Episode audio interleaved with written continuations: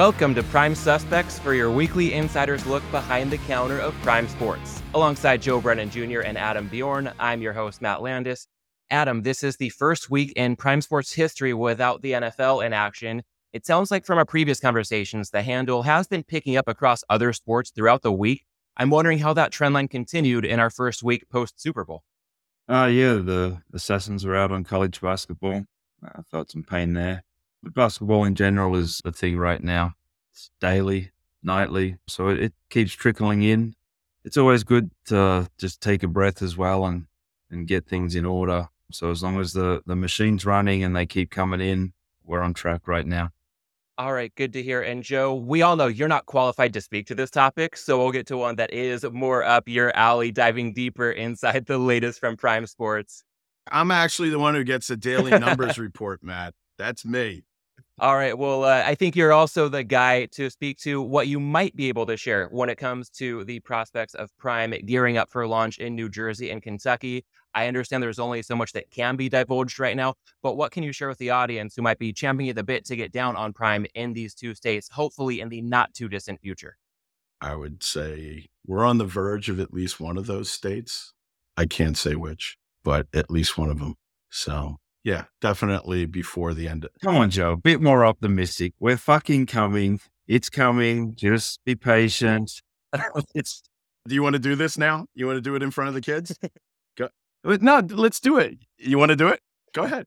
No, on the verge. It's it's coming, but both of them are very moving, full steam ahead, parallel. I'm trying to manage expectations because it's funny. He and I were joking we've been managing expectations for a few years now and we keep stepping in the big pile of shit. But, you know, depending on the regulators' feedback and whatnot, oh, within the next 45 to 60 days, we should see at least a second state live. Our empire will expand threefold. we were having a call earlier this morning where Adam's the one who brought it up. We were joking. He's like, hey, didn't we say we were going to go live during March Madness back in like 20, 21, 22. I said, yeah. And didn't you joke at the time that like March Madness 2023? it's painful, but yeah, it's, it's, moving along. And this whole building the software and building out regulated sports books and all that kind of stuff is a hell of a lot harder than it looks. You know, so for all the carnage on the road and that that we've had, the full bowls and that, it's hard. You've got to have a stomach for this that's completely titanium. You've got to clear out the naysayers. I mean, whenever we talk about the all encompassing book versus a recreational book, you know, you have all the naysayers out there and you just got to block it out and push it back. Because ultimately, once we get into these states, people will come. We'll get the players, we'll get the assassins. People will have a home that they don't elsewhere have. And that's kind of the goal of the whole thing. And, you know, it's an ultra marathon, not even a marathon. And bit by bit we'll get there. And the goal, you know, it's a big summer this year. And ultimately, it's a niche summer for us. So while it'd be good to be March Madness, NBA playoffs, those kind of things, I think attacking the Euros, the Olympics, and a few of those other things that others aren't really built for is ultimately our rollout as well. And even, you know, still soft launching in Ohio after, I don't know, what are we, five months in? Even if we're soft launches for 12 months, we're a product that only exists in a few states right now. And it's just about building it out, bringing what the people want. And we've even seen a few topics that we might get into that have happened this week that ultimately that's the goal of the whole journey. So bit by bit, but I think we're in as good a spot as we've ever been in trying to get these things live. And that's all we can sort of put to it right now. Yeah. And uh, the good thing that we have is that we're a private company and we're not responding to every three months. We need to go out there and explain how our bucket of shit is really a bucket of gold. Adam's right. Our very smart product chief, Ian Parkins, said this yesterday. He said, sports books in America don't start up out of nowhere like what we're doing. They're, they're a spinoff from a casino company or they're coming from some sort of legacy sports or media business. When you look at everybody who is up there in front of us, that's the truth. There's nobody who's really brand new. I mean, you could say better, but they're behind us. So who cares? But as far as like building your own stack, owning your own technology from the beginning, and starting with the attitude of we're going to build good bones in this thing first, and then we're going to operate. You know, people can be critical of us being on like month number five of soft launch. It's like there's no point in going out and doing big pushes, acquisition pushes, until you know that you've got a really good foundation underneath you. And we're about there, right? So if it was get the most out of football season or hurry up, be ready for football season or hurry, be ready up for the men's tournament or something like that, that'd be one thing. But that's not where we're at. We're long term. We're like in five years, where are we going to be? The dreaded five year plan. But we really can we really can do that, say that, and mean that rather than like, well, we've got a five year plan, but every three months we're going to tell you how everything's great, everything's awesome. You know, when some other companies they really had creative approaches to it this past week. Sounds like a segue there, Matt. Yes, and building on that notion of Prime being in one state at the moment with a couple more on the horizon, I think it might be safe to say that after Super Bowl handle and hold numbers were made public this past week, some sports books may be wishing that they too were not live in more states for the big game. Guys, jumping into our water cooler segment on February 15th, a headline on sportshandle.com read BetMGM takes $4.8 million loss in New York Super Bowl 58 betting. On one hand, this is kind of consistent with a topic that we dove into last week with overtime representing a big swing for the betting public in the Super Bowl. That yes on overtime prop, the side in total swinging from San Francisco and the under, which would have been good for the books, including Prime Sports, to Kansas City and the over coming through in overtime. On the other hand, that same article by Chris Altruda noted that DraftKings crushed the public in New York, winning more than $8.8 million, holding almost 17%. So, Joe, I'll come to you first here. I guess I'm trying to reconcile how can two books offering similar menus, serving largely the same customers in the same state, produce such disparate results? That's a very good question. But if you could say they offer the same menu, but DraftKings is so much further ahead when it comes to particularly marketing their SGPs to their base. That's what they're known for. At BetMGM, you know, they may be number three, but they're number three trailing by quite some distance. So give DraftKings and then also FanDuel credit for really being good leaders in this marketplace and really being able to shift their players onto parlays and SGPs and things like that. There's no way you can get those numbers focusing on single game bets. But at the same time, they're getting that kind of whole percentage. And then when you look at their, you know, when they report their financials and everything like that, like somehow they still find a way to lose money. And it's just, it's one game, right? Bet MGM lost, what was it, 4 million or something like that? 4.8. 4.8. That's a drop in the bucket for those guys. I don't think that they, other than noting that, like, wow, it's kind of embarrassing that we lost and the other guys won. I don't think they missed a beat the following day. And the other thing is, BetMGM has a different, they're growing that sports brand so that they can get beachfront property for when online gambling, online casino eventually comes. And that's where they're going to really hit it because that's what they are at their heart is a casino I can't help but wonder, Joe, if that 4.8 number might have been north of 5 million if Tom Brady were allowed to bet via BetMGM, but we already hashed that out. I still can't believe, still can't believe that ad campaign, the greatest self own of uh, this past Super Bowl season. We had a good time hashing that out in the build up to Super Sunday. And Adam, I'd like to get your take on this topic, building on what we've discussed so far, not necessarily repeating some of the same points but also to something that you pointed out in our chat leading up to this recording, perhaps an advantage for regulated books and therefore bettors in the regulated market when it comes to the payout process. As Joe mentioned, it's one game. I'm sure if you'd got every game for the course of the year, you know, some would be in MGM's favor versus DK. In this business, as we've always said, liquidity is king. I'm sure the handle of uh, DK's was a lot higher, so you have more of an opportunity to hold there. Whereas MGM, you know, a couple of customers, big customers that might have bet a lot of money were on the right side, uh, a couple of the props things and like that. That's where everyone gets way too wrapped up in articles like this, where it's a single game versus a quarter or a month or a year or anything like that. Because ultimately, if you're, you know, your C suite and your managers and that all get wrapped up and concerned over one game and then look to make changes, you know, that's from what I'm understanding. And I understand very little of the corporate world and the public companies of that is they just get too wrapped up in this stuff.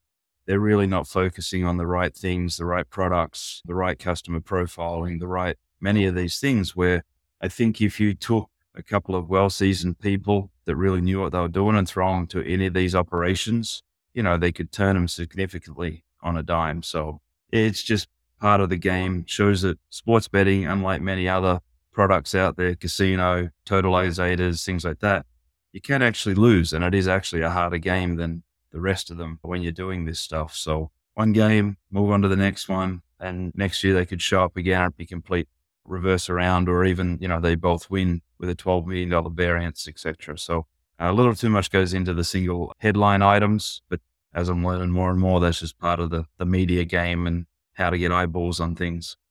Yeah. And I can't even believe I'm going to say this, but nobody should read into the results and say like one's a better bookmaker than the other.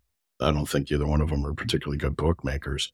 But when you look at the whole percentage, it means one did better on their parlay action than the other did.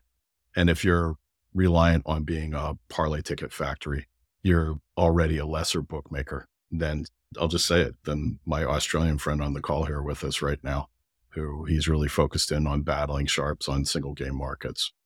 So, and Joe, building on that point, recent earnings reports from sportsbooks came out, and that can expand the horizon beyond one game and looking at things on that quarterly type of basis.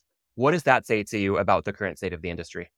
It's all a hype machine the fact that they can get the kind of numbers, revenue numbers that they take in, and then they just they still lose. They still lose money. I, when I, you know, I saw the Jason Robins thing on CNBC, where again it's the oh, but we you know we we have good fundamentals underneath the company. It's like okay, yeah, you great, you got great fundamentals, you got a good foundation. When does it start making money? You can have the best foundation in the world, but if that's your narrative and it's not, this is how we become profitable these guys are still in a game of chicken racing to uh, the edge of the abyss over who can acquire. You know, the, the only way they know how to acquire customers is through bonuses and big campaigns. And the, what they find is, and, and we already see kind of like at the edge of this, what happens when we see their, you know, some of their more dissatisfied customers, especially the big ones, come into our orbit. It's all just about like, give me, give me what are you going to give me, give me, give me every they've distorted the marketplace and so it's no wonder that they have to kind of keep this massive burn going to try and hit some escape velocity that I don't think any of them right now the way they've positioned their companies are ever going to reach. You look at the same thing with uh, the numbers that were reported by Penn in regards to ESPN bet. I mean, just massive losses these guys are taking. And ESPN or uh, the Penn guy said like, well, yeah, that was a really bad loss this quarter. Expect it to be like that every quarter here for the remainder of the year. But somehow they're going to stabilize by the end of this year.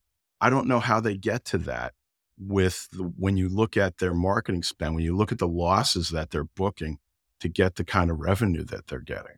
And when we see it from the inside, the math just doesn't work.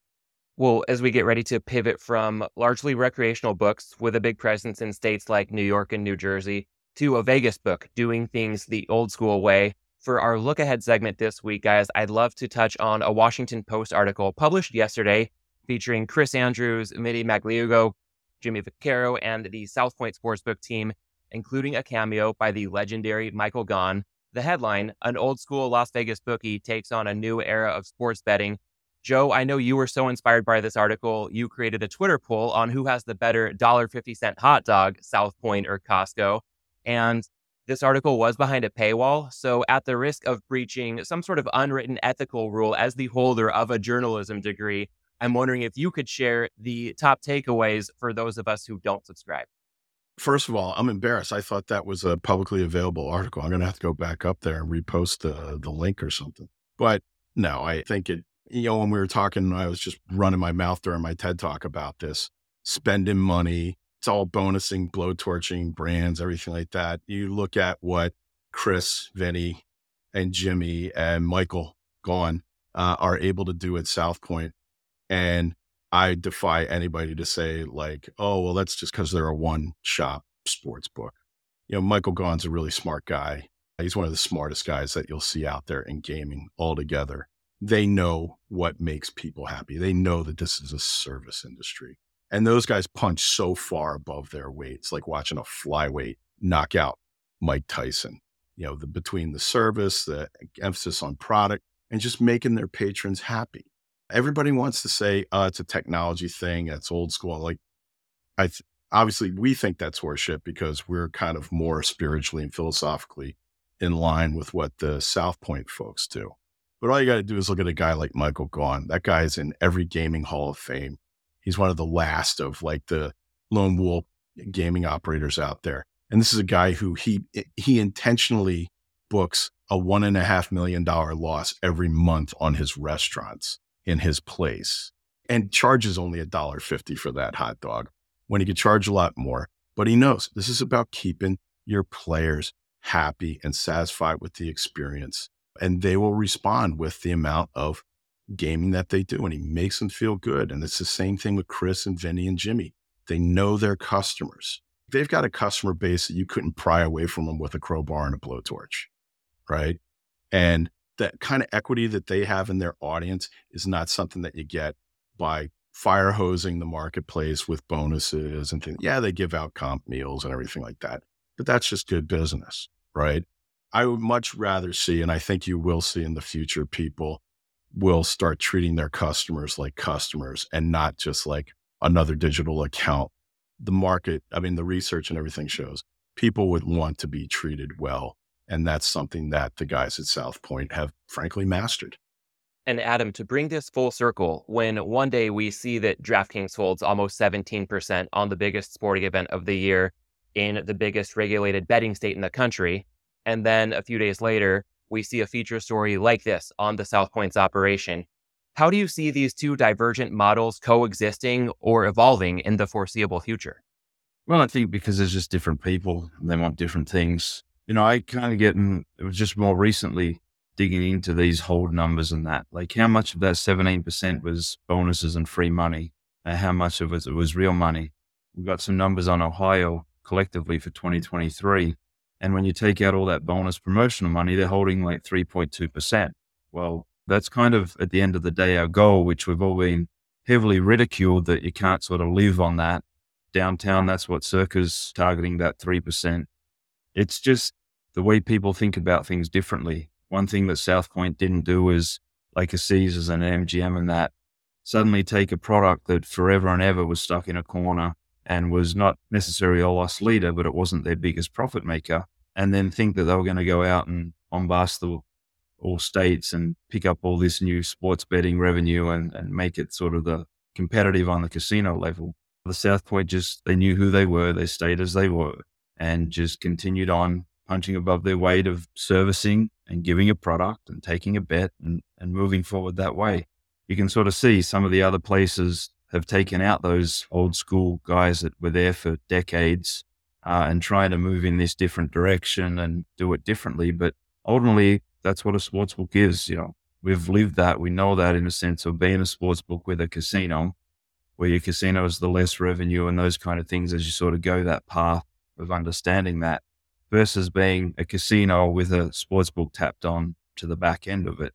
It's just, it is what it is. And I think they'll both have lives well into the future. Again, who comes in and manages it? Maybe you change that whole structure of South Point ownership, management, and all that, and they go back to trying to do other things or push it in a different way. But that's just old school. That South Point whole structure, you can sort of see that that's understanding who it is and where it belongs and treating the customers to a level that they've been treated for a very long time versus the way that many of these others are doing it right now, chasing the dollar versus the hospitality aspect of, of the industry, which ultimately it's a service business and we're here to serve just by offering product and, and doing what we can to make it a enjoyable experience and trying not to gouge them and take their money so quickly if they're on the losing end, but giving them opportunity to churn and have fun while they're doing it. Yeah, the smartest anecdote in that entire article was the bit about how like Michael Gaughan early, like when he was really young and he had a riverboat gambling operation in the Midwest and noticed that the patrons were gambling their money away pretty quickly. And they spent like the last half of the trip sitting there looking pretty unhappy, right? So what did he do? How did he respond? Well, he reduced the house edge on the machine so that people like if they were going to lose, it was going to time up like, well, okay, if they were lose, they were going to get tapped out right as they were arriving at the dock. There's no, he didn't have some data program telling him to do this or anything like that. That's a smart guy who knows gaming and he knows people, right? And when you look at the kind of percentages that people are taking out of the player, you know, 17%, 15%, things like that, those are going to be the patrons that are going to be sitting there every week, you know, waiting for the last 20 minutes to end so they can get back to the dock because they already got, you know, nothing but lint in their pockets. And I got to imagine that's what's driving a lot of the numbers. You know, p- people don't want to talk about how cyclical these SGPs are. All right. Well, if somebody has $100 to bet and they're doing it on SGPs and they're getting blown out, right? Well, then they're going to have to redeposit. But these guys have all their redeposit incentives, which is just more bonusing, which is just more fake money into the system to inflate their numbers and everything. And it's just like Adam is saying, it's like it's a big mirage of what people are really doing. And in the end, are do you really have happy players? Are people coming away from DraftKings, FanDuel, MGM, whomever, and saying, wow, that was a great experience. I really felt like I was treated well. I don't see a great groundswell of that right now. I see that a lot of people say, like, well, they gave me more free money. Well, far be it from me to say what the future holds, but Joe, to summarize that, if I may, I think of the saying, pigs get fed, hogs get slaughtered. So we'll see what's in store. But going beyond that transactional relationship and giving people something deeper than that can often be better for the bigger picture. I think we can say the three of us all feel that that's the way that things will hopefully continue to move in the future. And as we round the corner here to the audience, I'll say whether you prefer the old school approach or the new school approach, or wherever you prefer to get your $1.50 hot dogs, we always thank you for making us a part of your week. A few weekly reminders here to wrap things up. You can register for Prime Sports at primesports.com, download the Prime Sports app, follow Prime Sports on Twitter at Prime Sportsbook, follow Joe at Joe Brennan Jr., follow Adam at Adam Bjorn2. You can find links to all of the above in the show notes. Thanks once again for listening, and we'll catch you next week right back here on Prime Suspects. You must be 21 or over to play on Prime Sports. Always bet responsibly and within your limits. If you or someone you know has a gambling problem, call 1 800 Gamblers.